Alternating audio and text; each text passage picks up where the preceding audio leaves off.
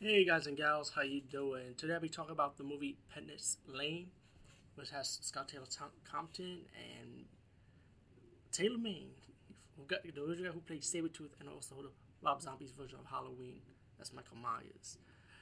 Um, there's a lot of two recognizable wrestlers that's in this movie also. Booker T and Diamond Dallas Page is also in this. And the guy from Dukes of Hazzard, the blonde hair guy, you know, he's also in this movie.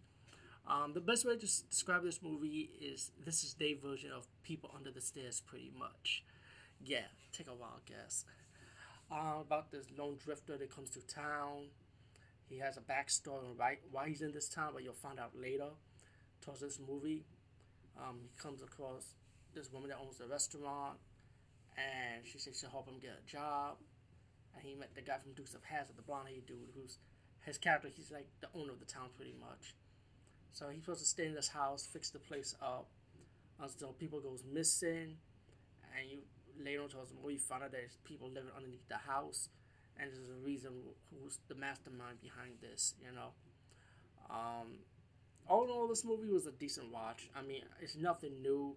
Um, the the movie is good. It's I'm not saying it's a bad movie. It's just nothing new. Like I say, it's people under the stairs. That's this is their version of it.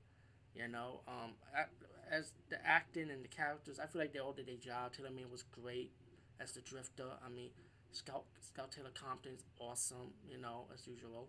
what can I say? I'm never disappointed with her performance.